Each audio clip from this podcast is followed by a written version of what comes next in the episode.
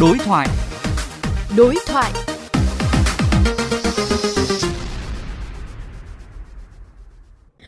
à, là một trong những người đầu tiên tham gia công tác trồng rừng của Cần Giờ và giờ đây thì đứng trước một trong những cái thời cơ gọi của thành phố Hồ Chí Minh là sẽ có một cái cảng biển à, liên quan tới cái khu vực này. Ông nhận định như thế nào về cái cái cái thời cơ này và cái sự tác động như thế nào của cái cảng này đối với rừng ngập mặn?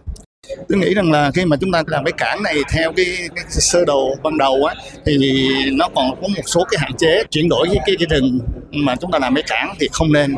Cái vấn đề cái, cái, cái rừng đó và chúng ta dịch chuyển cái, cái cảng ra phía biển thì không có tác động đến cái, cái rừng và rừng vẫn giữ nguyên và cảng chúng ta vẫn hết tác động được. Mà khi mà có cái cảng nó, xây dựng xong đó, thì nó sẽ hỗ trợ ngăn chặn sóng cũng thì nó sẽ làm cho cái hai cái đảo ờ, Cù Lao Chó và cái, cái Thanh An á thì nó sẽ bồi lại để nó ổn định hơn.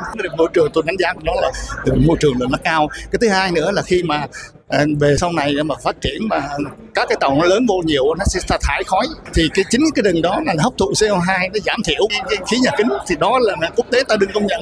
Ờ, thì chúng ta nên phải xem xét. Thưa tiến sĩ Nguyễn Thị Hậu dưới góc nhìn lịch sử thì ờ, bà đánh giá như thế nào về việc triển khai dự án cảng trung chuyển quốc tế Cần Giờ ạ? Tôi thấy là uh, vùng đất Nam Bộ nói chung và thành phố Hồ Chí Minh nói riêng trong lịch sử chúng ta đã từng có những cái cảng lớn à, mang cái tầm vóc khu vực của khu vực rồi. Uh, ví dụ như 2.000 năm trước thì chúng ta có cái ờ, cảng thị Sơ Khai ở Cần Giờ. Uh, cái tầm hoạt động của nó là trong vùng biển Đông Nam Á thậm chí là xa hơn xuống đến uh, vùng biển Ấn Độ và vai trò của những cái cảng này thì nó vừa là cái đầu mối uh, nối tiếp những cái tuyến hàng hải ven biển với lại vùng lục địa nhưng mà cũng còn quan trọng hơn là nó cũng có cái vai trò trung chuyển hàng hóa của khu vực Đông Nam Á đến những khu vực khác. Thế vì vậy cho nên là ờ, khi mà chúng ta xây dựng những cái ờ, công trình lớn mang tính hiện đại thì theo tôi cũng nên chú ý những cái đặc điểm uh, lịch sử văn hóa của khu vực đấy để cho cái cái việc xây dựng những cái cảng mới cũng thuận tiện hơn.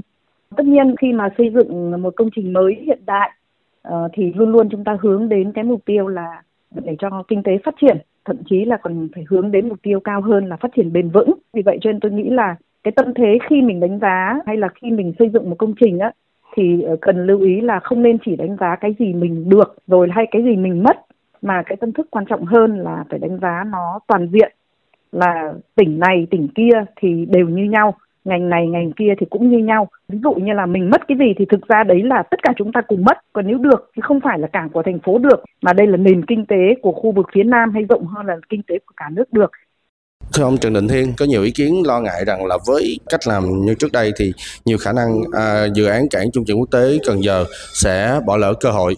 À, ông nhận định như thế nào về ý kiến này ạ? Coi như đây là một cái tọa độ đột phá. Đây như là một cái dự án ưu tiên. Mà muốn như thế là phải ghi chính thức vào thì nó mới được. À, thì theo cái nghĩa đấy là một cái cơ hội rất là lớn.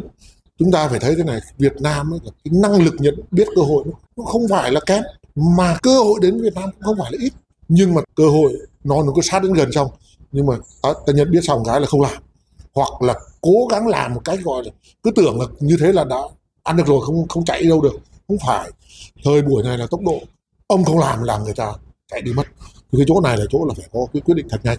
Và cái cách triển khai của Bộ Giao thông Vận tải, của thành phố Hồ Chí Minh hay là của vùng Đông Nam Bộ này với cái cụm cảng này chứ không phải chỉ riêng cảng Cần Giờ nữa là theo cái tinh thần ấy thì mới có thể là thành công được. Chứ nếu mà theo cái kiểu quy hoạch tư truyền thống thì chúng ta sẽ mất cơ hội.